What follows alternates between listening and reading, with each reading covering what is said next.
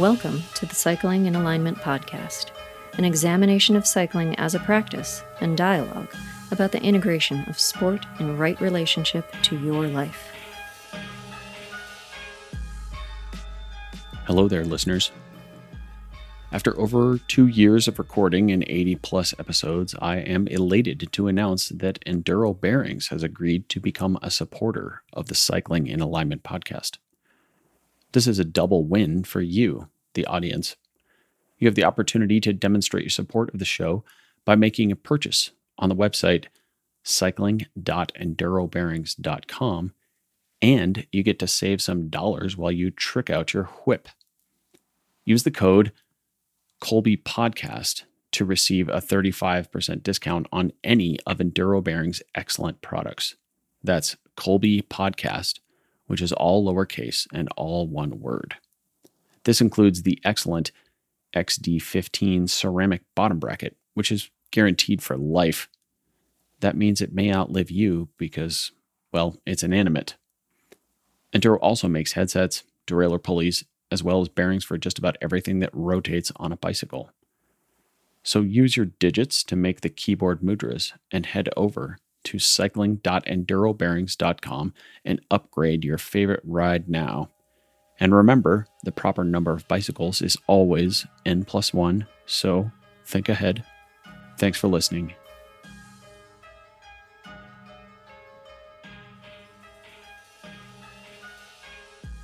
Welcome, Uber cyclists. You have returned for the second part of my conversation with the Grand Wizard of INSCYD, Sebastian Weber. Call him the Grand Wizard in just a little bit because I don't actually know what his real title is there. I didn't manage to ask him that during our two hour conversation. I think he's the creator, inventor, president, and doer of all things at INSCYD, but I'm sure there are many other people who work at that operation as well. So we'll operate under that assumption, and if I'm incorrect, he can correct me, and I'll make a retraction. In the meantime, enjoy our somewhat technical conversation about physiology. I'm grateful to Sebastian for his time and also for the things I learned from him during this conversation. Enjoy. The more sophisticated your numbers are, the more interesting a game maybe gets, or the more important, like with the CDA, or you could argue muscle fiber distribution is very important in you know understanding how to train mm-hmm. uh, but it but it's but it's difficult to access it right because number of labs is limited and then how many people can get into the lab. So it's limited access. While on the other hand access to a power meter in any kind of form right? I mean even a Kickr or some other kind of you know indoor trainer or stages power meter mm-hmm. you know everybody can get hands on and on a scale and then you know, base their training on it, or where I'm coming from, a little bit biased because of the experience two, three weeks ago, run some kind of research project, so to speak, just using joules and seconds and everything, any any any form about it. Yeah, because it's it's it's it's it is accessible and it's easier to do. Mm-hmm. And that's I think is the same for the watts per kilogram. Right. Mm-hmm. If the CDA would be uh, easier to access uh, on a regular basis uh, for everybody, um, it would be great because, as you said, it is a much, much more important number, mm. right? Um, yeah. I mean, of course, in time trialing, but also also in road racing. Yeah, yeah, in any mass start race or any bike yeah. race, really, you could any argue. bike race. Yeah. yeah. but even because even in you high to the in the pack, it's similar to riding out of the saddle. The the race decisive moment at some point, if you want to cross a line first, at some point you need to be in front of the race, and then yes. CDA counts. Like sooner yeah. or later, right? Some sooner, some later, but at some point you need to be in front and not hiding behind somebody else, and then CDA counts. I think my daughter, when she was very young, she astutely observed that she was like, "Dad, if you get if you go to the front of the race and you never let anyone pass you the whole time, you will win." Exactly. I was like, "This is exactly. brilliantly simple. This is a great yes, idea." It is, it is very simple and the and the easy way to do is, is just follow two rules, which is take the biggest gear and spin it very fast. so it's so simple. It's just two things it's, you need to remember so when racing your yeah. bike. Yes. Yeah. I uh, my longtime listeners will know I got to break this one out, but my Eddie Merckx story. I don't know if I made this up or I heard it somewhere or I had revisionist history, but anyway, the story I tell goes like this. Apparently, Eddie Merckx was like giving a lecture to the schoolboy children in Belgium, you know, a million years ago, and and he was already famous. And some little boy said, "Well, Mr. Merckx, I want to win my local time trial just like you. You know, how do I do it? Do I spin a little gear quickly or a big gear slowly?" And of course, he said, "You spin a big gear quickly." Yeah, exactly. Right? Yeah. Yeah. So yeah. I don't know if that actually I, happened. I, I don't know why so many time trials forget about this during the race. Hmm. Yeah. Yeah. Um, okay. So we unpacked a little bit about our hypothetical close to identical riders. And we've agreed that in the long endurance ride, the glycolytic rider is going to burn way more sugars uh, and also incur a lot more fatigue. And they're Yeah. training their aerobic system paradoxically less than they Yes. are because Yes. the demand, because fundamentally the load is too high for them when we're using an FTP based prescription. Is that No, it's too Okay. low. It's too it's low. too low? Their, their, their FTP is at a lower percentage of the VO2 max. You know, Right. that, that's the FTP, let's say, is whatever, 70% of because they have a high 70 VO2, Yes, but a lower FTP. It's a lower, right, a lower FTP. in this So example. now, yeah, so in, in this example, so now you have like whatever FTP is sitting at 70% of VO2 max, and now you take 70% of that off Yeah. uh, as your base training zone, and then you're essentially riding at a much lower percentage of your of your VO2 max. okay. So and you can and you can argue you like mechanically speaking, just to simplify, mechanically speaking, you do have, you know, in this guy you do have a lot of you know fast twitch fibers, obviously, and you only recruit them those fast twitch fibers in higher intensity. So another way to look at it and maybe better understand the mechanics behind is that, you know, um, which is again very similar to our example from training in the gym this guy will ride his bike at 70% of FTP and not recruiting uh, a big majority or a high percentage of his, you know, fast twitch fibers, which he is trying to, you know, trying to make more aerobic and trying to trying to recruit and therefore train. specifically the two Bs, right? Yes, yeah, Yeah. yes, two Bs and two As as well. But uh, Okay. uh, and then and then you can't expect a fiber which you're not recruiting to adapt, right? Like going back to our gym example, I can't expect to do bench press and get more power in my quads. right. So, okay, this part has me a little crosswired though, because on the one hand, I would think that our glycolytic rider would want to, if we want to spin up or upregulate his tendency towards aerobic metabolism or aerobic stress during this long ride, my instinct is that we would want him to spin more. So we would, again, uh, just to rewind and talk briefly about how we have to prescribe cadence in an interval in order to achieve a desired effect, right? I have some athletes who are very type 1 dominant or slow twitch dominant. And I see this not because I've done muscle biopsies on them, but their preferred cadences for time trial or for intervals is like very, very low. We're talking like I have one woman who hovers around 70 RPM for a one hour maximal effort, which is remarkable. Yeah. So the Yeah. challenge for her when she does an hour record is literally finding the a big enough chain ring and, and small enough cog. Like, what is the biggest gear we can fit on your bike? Yeah. Um, because low 70s is really low for that. That's exceptional. And and then I have another athlete who's also hovers around the high 70s, low 80s. So, but for someone who's a high VLA max rider, my instinct would be we would want to prescribe a higher cadence because that will s- it'll simply put it, it will down regulate the contribution of the muscular system so to say and uh, up regulate the contribution of the aerobic system. But as cadence gets higher then of course we're actually engaging more fast twitch fibers which we want to do in in some sense. So would you agree that on this 5 hour ride we would want to prescribe our high VLA max rider to sort of push the envelope on their comfortable cadence a bit. If normally they're riding at 85 or 90 RPM, we're asking them to ride at perhaps 95 or 105 RPM. Does that make sense? Um, or No, I would actually not agree to that. okay, Sorry. tell Um, me why. Because because in the ranges of the cadence we speak, uh, so there's many many many things, uh, many details I would argue about. One is one is in the range of cadences we speak about, like 70, 80, 90 or whatever. It's it's all it's all not fast enough to be in terms of the speed of contraction to be limiting for the you know slow twitch fibers. Okay, fast twitch fibers think about gym training right? Think about going into the gym. Fast twitch fibers are recruited not necessarily because of higher contraction speed so higher you know speed of movement but especially because of higher intensity higher, higher load higher force So, So higher- my understanding higher is it's force, higher force need, uh, higher force requires you to to you know to require more fast Yeah, switch fiber. fast twitch fiber. So my understanding is that, and maybe I'm wrong, that it's both. You can do, and but maybe it's just not extreme, is what you're saying. It's not high Yes, enough. it's not. if It's, I told it's, them it's not extreme stuff. It's not you've got to go do your five hour ride at 125 RPM, then maybe we'd be getting or one but- or 150. Then Okay. would, it would be All right, talking. I right? understand. So- Because clearly, when we do box jumps, which are very low load but very high contraction rate, then we're recruiting fast twitch fibers. But Yes. but that's a very quick contraction in comparison to the yes. So the peak. So the peak force is higher. yeah, Also, right? Uh, yes, it's, also true. It's really, so it's really peak force. So in this case, it's also the combination again of the force and and the and the contraction speed. Yeah. Um, so that's one point. And then the other point is that you can also recruit more FT fibers just by fatiguing your slow twitch fibers. So that's Mhm. that's another mechanic that is that is often uh, that is that is often overlooked here. yeah, Um, and then there's some, but then there's some other function to it that the, you know, the cadence also is related obviously to the power output, right? So Mhm. as you know, the, the power output is a function, simplified speaking, of the force and the cadence.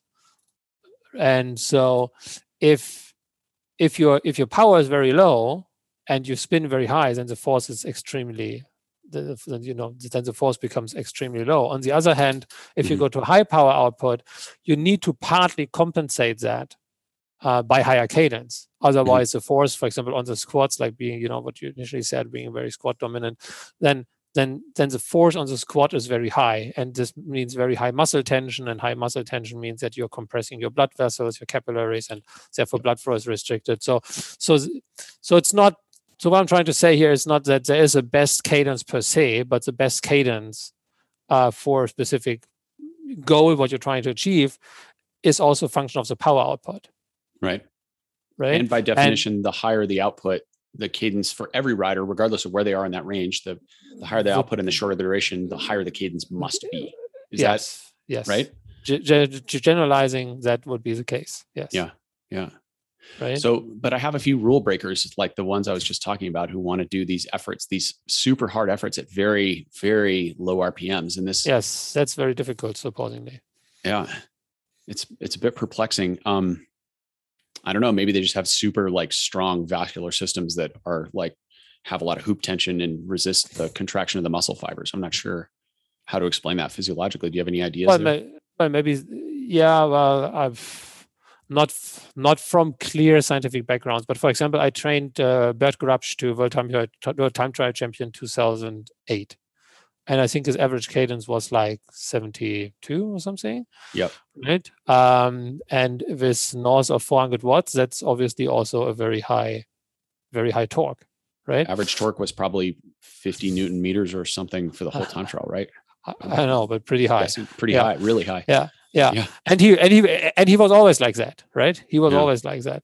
Um, and there's not so much research out there, but maybe you want to hear me out on that idea why that is more beneficial to him anyway. Um, so cadence, there's a relation between cadence and power, as we just discussed briefly. But I think there's also a relationship between the cadence and the muscle mass you're having because you know if you think about the extreme scenario the edge case would be unloaded pedaling so it takes the chain off Mhm. and pedal unloaded the faster you pedal the more energy you need Mhm. and that energy is a function of how how of the weight of your limbs because you're turning your limbs right so you Mhm. can understand the, the, the, the- heavier your legs are the more energy you need just to turn those legs this is by the way you don't see any animal with you know big uh, like any fast running animal does not Right. have heavy massive, massive, yeah, massive muscle mass in the legs. exactly Right. right, Yeah. like like like like a marathon runners or whatever because it's it, you know it's it's all moved upwards right because you don't want to move a lot of mass Mhm. That is a thing for example in in running economy so so what i'm going is here i think with a higher muscle mass you have two things first your 50 newton meters of torque or whatever force you distribute to a bigger muscle mass right if i have big, if i have bigger legs and more muscles then i distribute the same force so the average force and therefore the average tension is actually not that high Mhm. because we have you know we have bigger legs we have more muscles and then plus is the the if you think about again this unloaded pedaling example, let's say what is my energy demand for unloaded pedaling at 80 RPM if my legs weigh, let's say 30 kilograms, right? So this portion, this percentage, you know, how much how much energy do I need at 400 watts, for example, just to spin my legs, mm-hmm. not to not to really, you know, apply force to the pedals, just to, you know, um, yeah, so to speak, see the, the, the, the, portion of unloaded pedaling energy that is in 450 watts uh, loaded pedaling. Um, this portion changes obviously, right? When I have heavier legs, then mm-hmm. the amount of energy I need just to turn the legs is higher. So therefore, I would like to think that, or like, again, there's not so much science about this out there, but um, if you just think about it from a physics or mathematically standpoint, then um, the best cadence is is also a function of how much muscle you have in terms of how much force you produce and how heavy your legs are. Okay. And if you have a Sidi shoe, especially of... especially in the lower intensities, because at yeah. 200 watts, the energy percentage of your unloaded just turning around your legs is obviously higher than at 400, right? Because let's say at 80 RPM, the yeah. energy you need to just spin your legs is a constant. It's always the same. Then percentage-wise, at 200 watts of load, it's a bigger percentage. Pedals, it's a yeah. bigger percentage. Right. Yeah. And bigger feet equals bigger shoes and Italian yeah. shoes with lots of gizmos on them. Heavier shoes, Heavier Sidis, shoes. boat anchor. Okay. Interesting. And so, but we could normalize those numbers by simply dividing the torque by the kilograms of body weight or kilograms of lower limb mass if you yes, had those numbers, you, right? If you had those numbers. And yes. yeah, yeah. Okay. And so then similar question to that point. When we're measuring lactate or VLA max, it's not divided by it's not normalized to body weight, correct? So uh, Greipel is going to produce 0.8, right? But I'm only 63 kilos or whatever I am now, 65 kilos now. I've gained a little little upper body mass. I'm sure you can tell. Yes, um, I, I could tell immediately. um, so okay, if I if we compare VLA max numbers to me to a real a real sprinter, whoever that is, you know, Greipel or someone, he's going to crush me, but also he has way more muscle mass. So again, we're not normalizing those numbers per kilogram of body weight. If we did that, would our picture change? I mean, obviously he would still have a higher VLA max, but the difference would go down, correct? Yeah, that is one of the biggest misunderstandings that you're that you're hitting on okay. now. Like um, when people talk about VLA-max or lactate in general, right? I mean, there are some people out there say, "Oh, you can't measure VLA-max because it's not related to, you know, the blood the blood lactate or something like that. It's not the same as a muscle lactate." Yeah, it is not. Similar, like your VO2 max measured at the mouse is not the same as in the muscle, by the way, uh-huh. right? Uh-huh. And your watts per kilogram body weight is not the same as watts per kilogram muscle mass. Surprise, surprise. Um, okay.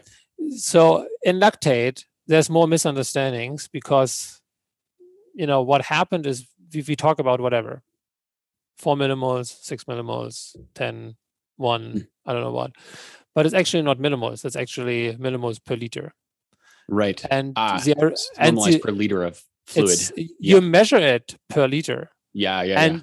Okay. And the and the ironic thing about that is that you know we can talk about watts per kilogram, right, or yep. watts per gram of drag, and then uh, and that is mathematically speaking a normal division, right? A very standard division. We divide whatever watts by kilogram, and you would come up and ask me how much kilograms is there. Mm-hmm. Surprisingly, everybody who measures lactate, or most people who measure lactate, don't ask the question how many liters are there. Right. Right. and this is and this is what you're what you're alluding to, which is a problem yeah. because lactate lactate lactate dilutes in water, um, and so if you have for example, a higher fat mass, uh, not you, as you can tell from your gym work, but in general, if you would have a higher fat mass, then, you know, because it's a concentration, right? If you have four millimoles, it's supposedly with a higher fat mass, it's less total lactate because there's less water because you have more fat, right? Yeah, yeah. Right. So, um, so what Just so people know, so m- lean muscle mass has higher water content than fat. Just, yes, yes. Yeah, right. Or example, okay. yes, or, or just lean body mass right? Because yes. Because lactate dilutes not only in muscles, it dilutes all over the body. This is why you can measure it in the earlobe, right? Right. Right. So again, something that's often that's that's that's often overlooked, right? So um so yeah, going a little bit back to INSCYD, we normalize for that. We have algorithms specifically for women and and, and men, and we take into we, we take into account the body composition to really understand how much of this lactate, like this lactate concentration, how much of this total lactate that is, so mm-hmm. that it is normalized, right? It's like, yeah, it's be- because it's a concentration, right? I said it's like one spoon of sugar in your uh, cappuccino or one spoon of sugar in your espresso. It's both times a spoon of sugar, but the concentration afterwards in the drink is is vastly different. Yeah. So you need so you need to account for that, and that's the same. That's the same with the VLA max, mm-hmm. right? So um, yeah, you and Greipel, to come back to your example, uh, might have the same VLA max, but it's not that you then have the same, you know, glycolytic power because your muscle mass is different and the dilution space that VLA max relates to is different. Right. Right. So it's not it's not one simple step here. It's, it's like two simple steps because you first would need to go from water to body weight and then understand better yep. what it is. Okay. But, okay. But yeah, you could you you, you could it's, it's true. It's, it's maybe maybe actually a good idea to express VLA max per kilogram body weight uh, hmm. instead mm. of instead of liters instead of per liters. Yeah. I'm thinking to my I I had always referred to lact. I'm not. I mean, this is a great conversation for me because you know I'm a coach who's born in practical experience. Like I raced yes. yeah, yeah six days in track races and whatever. And I figured out I had all these little insights, whatever. Like one year I'm really good time trials, and the next year I can race criteriums. Okay, cool. but now my task as a coach is to understand the physiology and understand the why of some of these connections that I've intuited. You're coming from the other side, the lab-based experience. You've done probably eight million lactate samples and I don't know how many tests, right? So many, many. Um, so I really appreciate you taking the time to to help me illuminate the dark closets of my mind and figure this stuff out. I think it's essential for coaches uh, to go on this journey and have these types of conversations.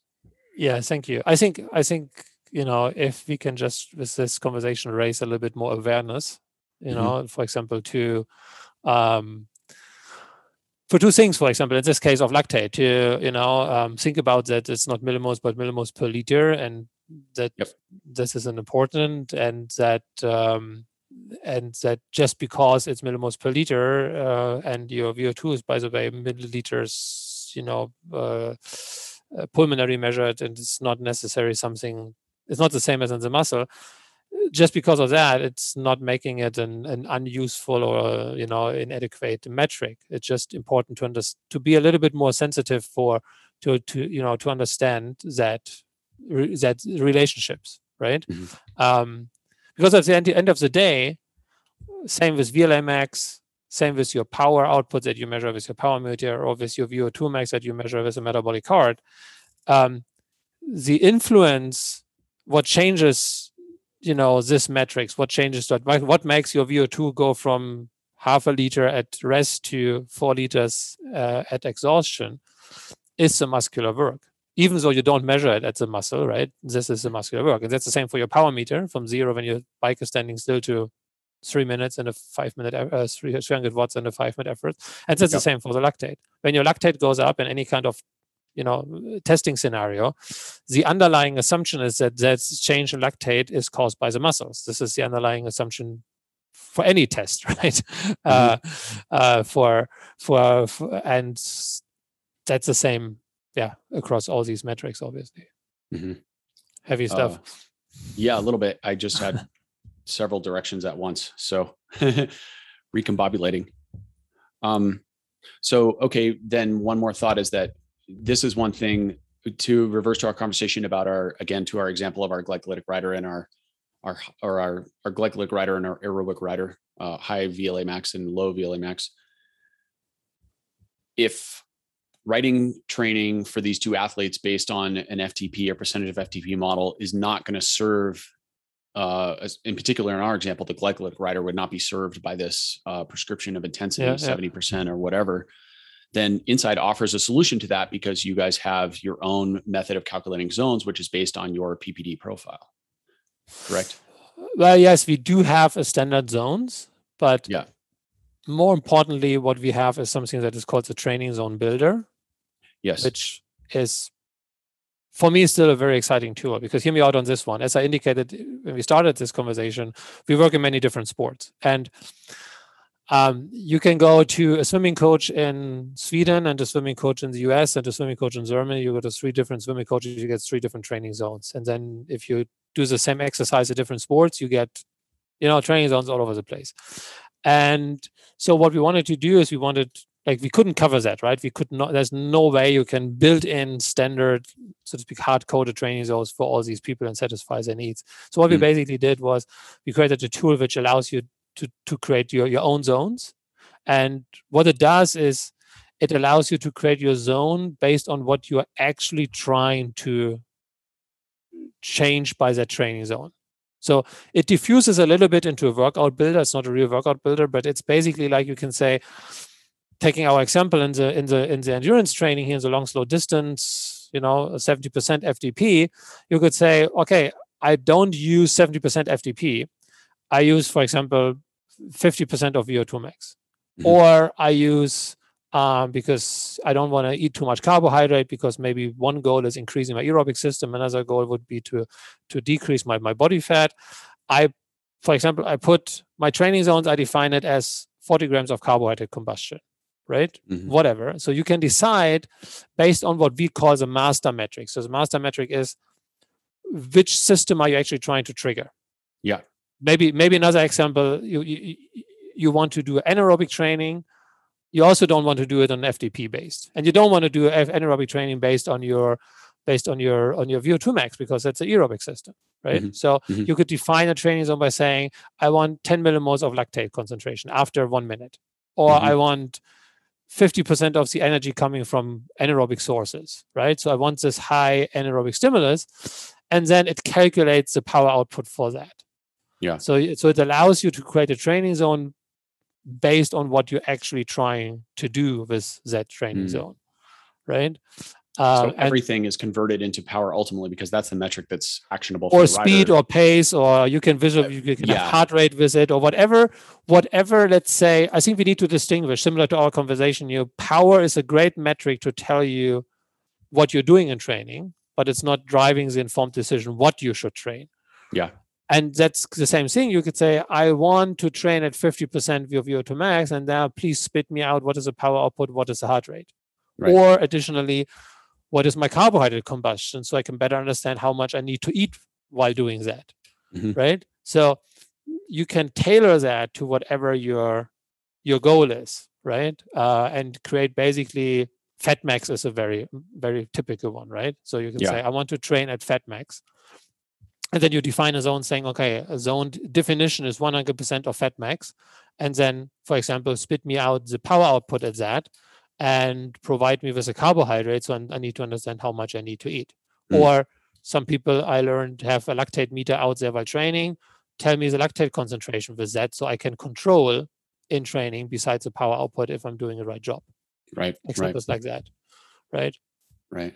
So in five years, maybe 10, we'll have right now we have uh devices like Supersapiens that measure blood glucose. We have the whoop and the yeah. or a ring presumably we'll have one you know microchip that goes in the back of our head or whatever some terrifying thing and it's got it also will have a lactate that will go to the head unit i'm i'm guessing i'm making this up i don't know if this is going to happen but it seems logical that it could be a device that tells us hrv continual hrv blood pressure breathing rate body temperature uh, every other metric we can think of that we can measure in one space right and it will only cost you $5000 a month and and I also like the idea that you put it in your neck because then every time you you you you you don't have a shoulder shrug and you take your head up from your TT position, it can give you some little electroshocks to remind you to go back in aero position. Aero, make more aero. Yes.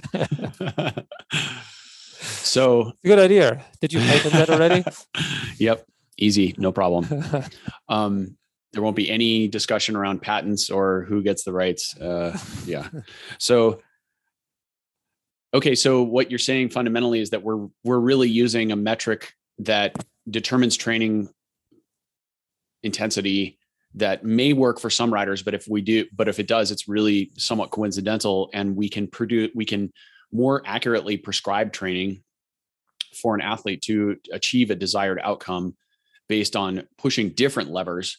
For example, fat max. Yes. For example, yes. uh, carbohydrate consumption whether we want to upregulate or downregulate different utilization of substrates to achieve a desired effect or increased efficiency or maybe decreased efficiency if you want someone Yeah. to win a Yeah. four kilometer Yeah. pursuit or or a 1ktt and i love all this because i think it's a more sophisticated lens through which to look at the athlete i'll say that it's it it is based on one fundamental assumption which i think is well i'll just play devil's advocate for a moment it's based on the Sure. assumption that like still training is basically a black box problem. We're putting in inputs and then all this weird shit happens in the middle, all this stuff. And we know a lot of this stuff, but a lot of this stuff we don't. I mean, I think there are 40 billion billion biochemical reactions in the body per second.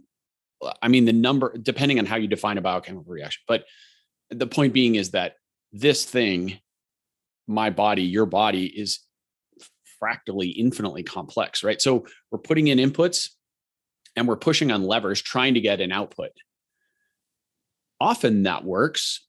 Often there are many examples where it doesn't. Now, is it because we don't understand what's happening in the box or is it because the box is still I guess I'm saying the same thing. It's because we the box is so complicated. So it's based on the assumption that we have a modic um, uh, a modicum of control over what is happening. And maybe this is just me being too philosophical and naive, but I also believe that like there's so much in sport and life that is like a raging river of current, and all we have is like one oar, and we're just trying to miss the rocks, man. But the the river and the direction and the current and the speed and the flow and what we hit so often is completely out of our control. Uh, I know that was probably way out there, but I don't know. Do you do you agree? Like, I mean, what's your feeling on that? I know basically your entire business model is based and your your focus of your professional career is based on pushing levers and having results. What do you Right. think the the correlation, the clear correlation is there? Is it Well, I think uh, I would I would not entirely agree when it comes to this black box of the human body. okay? Uh, right. So so I think first we need to simplify, or we we, we need to we need to understand that obviously sports performance is not only physiology, right? So first, of course, we can acknowledge that there's tactics, there's psychology, there's whatsoever involved if you are performing and succeeding, yes or no. And then a bigger portion of that, or one portion of that, to phrase it this way, one por- uh, uh, uh, one significant portion of that is based on the abilities of your body to produce energy, to produce power, to do whatever you, you you need to do in your sports performance. And then there are sports where this is less dominant, and there are sports where this is more dominant, like cycling, right? For example, which is primarily what we talk here about. Um, and so, to understand, um, I think we need to distinguish between yes, there are tremendously many re- reactions and interaction between different reactions in your body uh, when you do training or when you do not not no training when you do certain kinds of training uh, yes that's definitely true. But i would where i don't agree is that because there's so many it is impossible to describe what's going on by by training. I think we need to understand um, or maybe acknowledge that because things are so so overly complicated and uh, well multidimensional because there are so many different uh, mechanisms at play Mm. that and also because we don't have the right tools uh, to precisely uh, measure every little detail right like if you say Yeah. i want to know i want to know how much mitochondria was produced in my muscles uh, by a training then yeah, you can get a snapshot by taking a biopsy, which is maybe 150 milligrams out of 15 kilograms. So it's questionable how representative that is. Right. Um, so one is our tools are not good enough to know exactly, so to speak, what is the input, what is the output. What I'm understanding is you're saying, you know, to have a clear input output relation Mm. wow there's too much too much going on we can't have that and what i'm saying is i would agree on a quantitative level on a quantitative level to really precisely understand uh, and predict and calculate and model or whatsoever to understand these mechanisms that is that's not that easy right? But to qualitatively understand that you know a certain kind of athlete reacts better to interval training and a certain kind of athlete rates better to long slow distance training and what changes if you you know feed more or less carbohydrates and these kind of things i think that's there is there is a there's a very good understanding on on these kind of things The relationships are clear. the relationships are to some extent pretty good described so to speak i wouldn't say Okay. clear because for me that would personally indicate that it's all clear right and there are many unknowns but Okay. the mechanics itself like you know i turn liver x and on the other, other hand this happens i think that is pretty well described to understand exactly how much i pull need to pull it and how quickly or whatsoever and Mhm. you know how much turns out no that's maybe not not as good understood but especially you know when it comes to aerobic training we are in a lucky situation because there's tons of research about uh, aerobic adaptation in on a muscular level uh, because that's related to mitochondria and mitochondria is is uh, involved in many diseases and uh, obviously there's much more research and much more people interested in curing diseases than you know making you to ride your bike faster um, we are in a lucky position that we can benefit from from that knowledge and really understand very well um, Okay. you know how to so yeah on a qualitative level i would not or not necessarily agree that it's all unknown Okay. Well, maybe I spoke pro. I don't know that I was trying to say it was all unknown, but I feel like, and maybe this is just my ignorance. I feel like there's, there is a lot of the black box input and then waiting for the output. But yeah uh, maybe a little maybe a little bit spoiler alert we are going to have um we are we're going to launch an e-learning platform which that mechanisms about how adaptation works Mhm. is is a part of And do you think that this whole conversation around responders versus non-responders is really relevant, or is that kind of hyped up? Like, uh, just so everybody knows what I'm talking about, like, like there are uh, supposedly there are athletes who you give them a dose of a certain type of effort or interval, and they like almost nothing happens, and then there are other people who instantly boom, get better, and and there's so many confounding variables in that equation, right? Like you give someone a big block of really intense intervals and then but then you know six weeks later their power's barely improved. And then you as a coach discover that they decided they're only going to eat spinach for six weeks. It's like okay all right. So now i know what happened. So th- yeah. Uh, but do you think that there's are, are there such things as really non-responders for particular aspects of exercise? Or is it more in your mind a case that if someone assuming they're getting sleep and they're you know drinking water and eating the appropriate substrate for that type of load and that they're not in a job that makes them hate their lives or whatever they don't have excessive life stress for example we dial down all those unknowns that do you feel that people are pretty much everyone is a responder maybe some are a little better than others or what how do you feel about that Well, I mean, as I said, you know, coming back from a background studying something like molecular human biology and you know, interested in all these physiological stuff. So, from from where I come from, there is no non-responder because for me, when I hear non-responder, non-responder sounds like um, you put you put some stimulus on a biological system and it doesn't react. That is like that's like impossible. Like you know, this is this is a whole that is inherently in all biological systems. That is part of evolution. This is part of growing up from a little one to an adult. This is how things work, right? Like it's, it's what life does it, it's what the life environment. d- i- is what life does. So to say there's no response, it's it sounds silly. It's for me like somebody comes up and say, "Yeah, you can't train VO2 max. It's genetically, it's given." Right. For me, that means when you are one minute old, like straight after birth, you have the same VO2 max when you're 40 years old and when you die, which is obviously not the case. Yeah. So i i i- it's completely unsure. So it Okay. reacts to environmental stress, obviously, and it changes over time yeah right? yeah yeah yeah um, which makes sense because all your cells renew, right? Like if you Mhm. look at your arm now, at your hand, look at it, you know, closely because in three months it will be and it will everything will be substituted, right? Mm-hmm. It looks it looks the same, but all the cells will be different, right? So so for me, for that reason, there is nothing like a non like a non-responder. okay Right. So there is something like one respond can blunt the other, which is like you're, you know, you only, only eat spinach or only, you know, like you can, yeah, you can say giving a simple, silly example, you put somebody on a bike training to lose body weight, and some lose body weight and some don't, and then you find out that the ones who don't uh, have, you know, their three main meals every day at uh, at uh, Cheesecake Factory, and you shouldn't be surprised, right? So Right.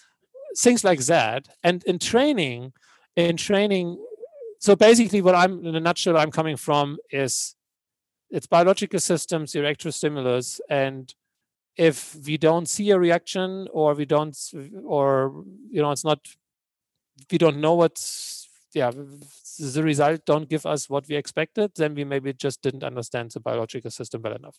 Yep. right? Then we didn't understand it in all its complexity. And one part when it comes to training uh, is not taking into account where you're coming from. Because you know the starting point when you do like a training study and you talk about responders and non-responders the starting point is important you Mhm. know like you can take up a training uh, study you can look at up training studies saying tabata intervals increase vo2 max right and now you say okay so you look at the study and say okay they did three times a week half of hour half an hour of tabata intervals okay apply this method to um, to a virtual cycling team will they increase their VO2 max? No, they will decrease their VO2 max most likely because they're coming from a different level, right? And you need to.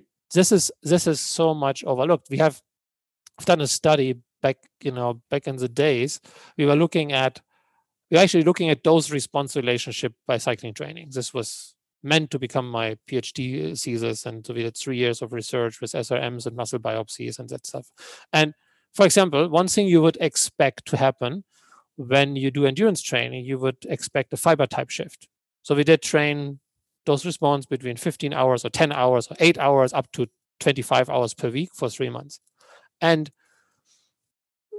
when you come out and say, "I do endurance training," I expect a shift. Uh, I, I, I expect a shift to more slow twitch fibers.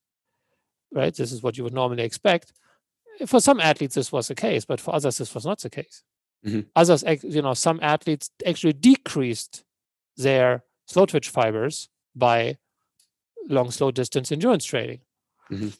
And the mechanisms, you know, are twofold and are quite clear. In some cases, you didn't really recruit, um, you know, uh, FT fibers to convert them into slow twitch. And what we could see is that the people who decreased their slow twitch fibers came from a very, very high percentage. Mhm. Right. So when you come from 80% slow twitch, like, I mean, where do you want to go? You can't Right. go to 120%, right? And Right. with and with some sprints or some bike racing, you will also not be able to go to 100% in, in any case, right? Uh, so basically trying to say all these adaptations and responders and non-responders, you know, there has to be a mechanism behind this. Just maybe we don't understand. And one mechanism could be that we didn't really understand well enough um, you know what what was the, the the starting position of our people very similar to our example with the two guys riding at 70% FTP having a different VLamax Yeah. using a different stimulus on their vo2 max right Mm. that that is that is a very very example if you do a study like that and you train let's say 20 athletes at 70% of your vo2 max you will have what you would describe as responders and some as non-responders Right, some right, in- right. some increase their VO2 max, some didn't. And if you look closer behind the mechanism, you understand, okay, maybe in you now you know why that is the case. So my So- point is, in most cases, we just didn't understand the mechanisms well Yeah. enough. Or you could argue that everyone responded to the load. It's just that because we didn't account for their starting position or their bio individuality, yeah.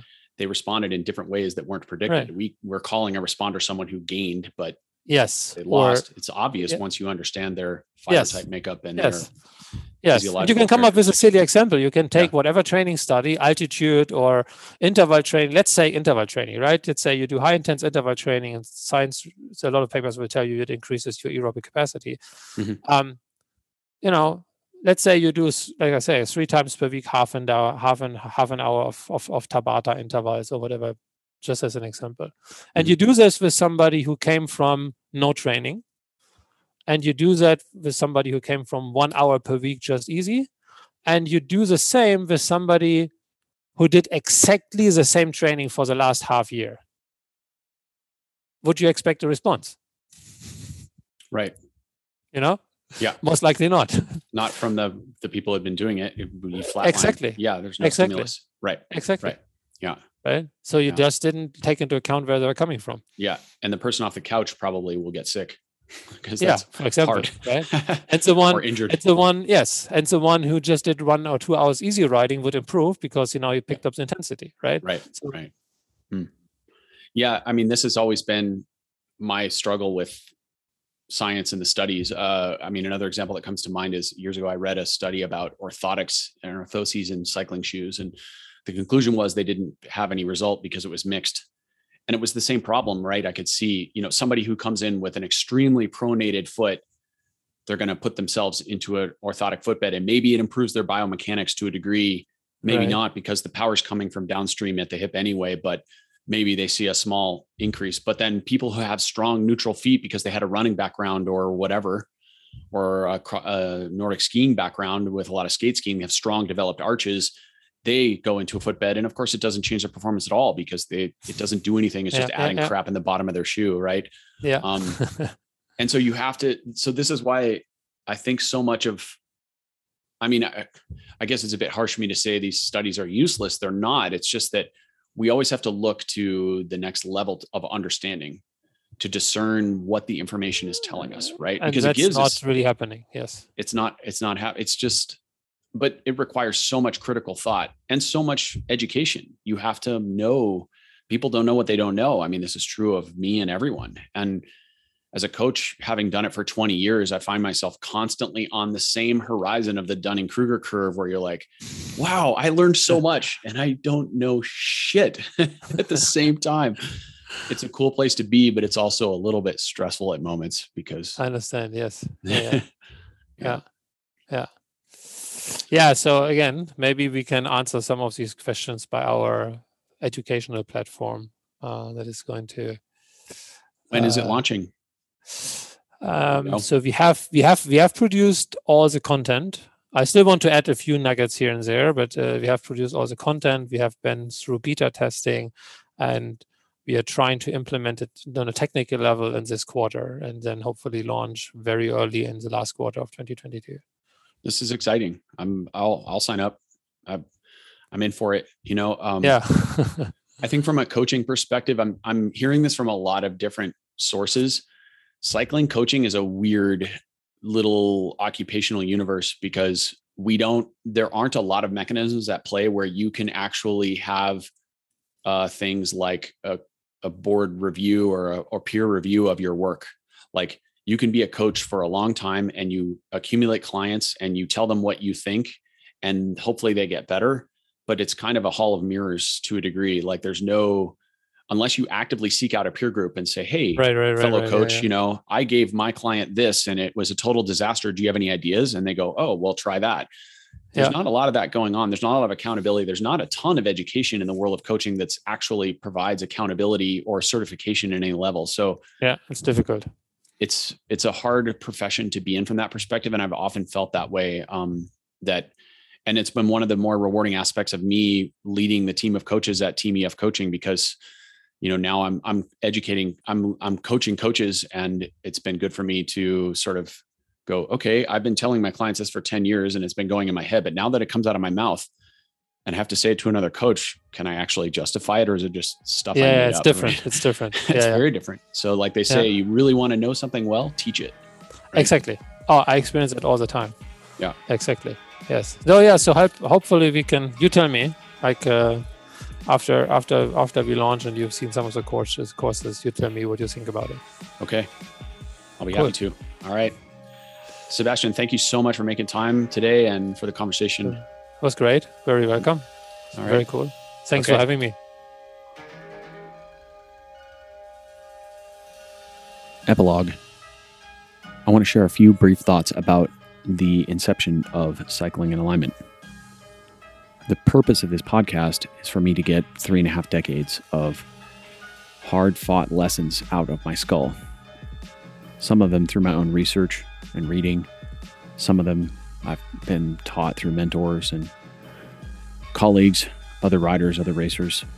A lot of it, a massive amount of it, was simply trial and error through my own stubborn methods. and that has amassed a certain amount of experience and knowledge, understanding. And while I think I'm reasonably smart and I know quite a bit of stuff, I want to make it clear that the opinions that I share on this podcast are belief systems built on what I've experienced to this point. And some of those opinions are pretty strong, but they are also loosely held. That is to say, that if I learn more about a topic and have a greater level of clarity or understanding, then my old belief systems will be abandoned and I will now operate under that newfound knowledge. So I'm not here to tell people all the things that I know. I'm here to explain what I've learned to this point. And there's a big difference. Also, that is the intent when I discuss things on the pod with guests is to learn from them and have a discourse. Because if we can't have a discourse as adults, then we've lost one of the basic tenets of modern society. Even if we disagree, we ought to be able to, in most cases, shake hands and walk away.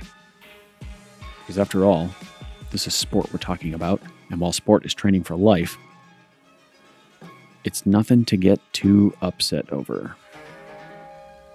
The purpose of the podcast is to help me help other people, and specifically to help them actualize their highest potential by illuminating a path that enables alignment with their truth, their intent, and their coherence.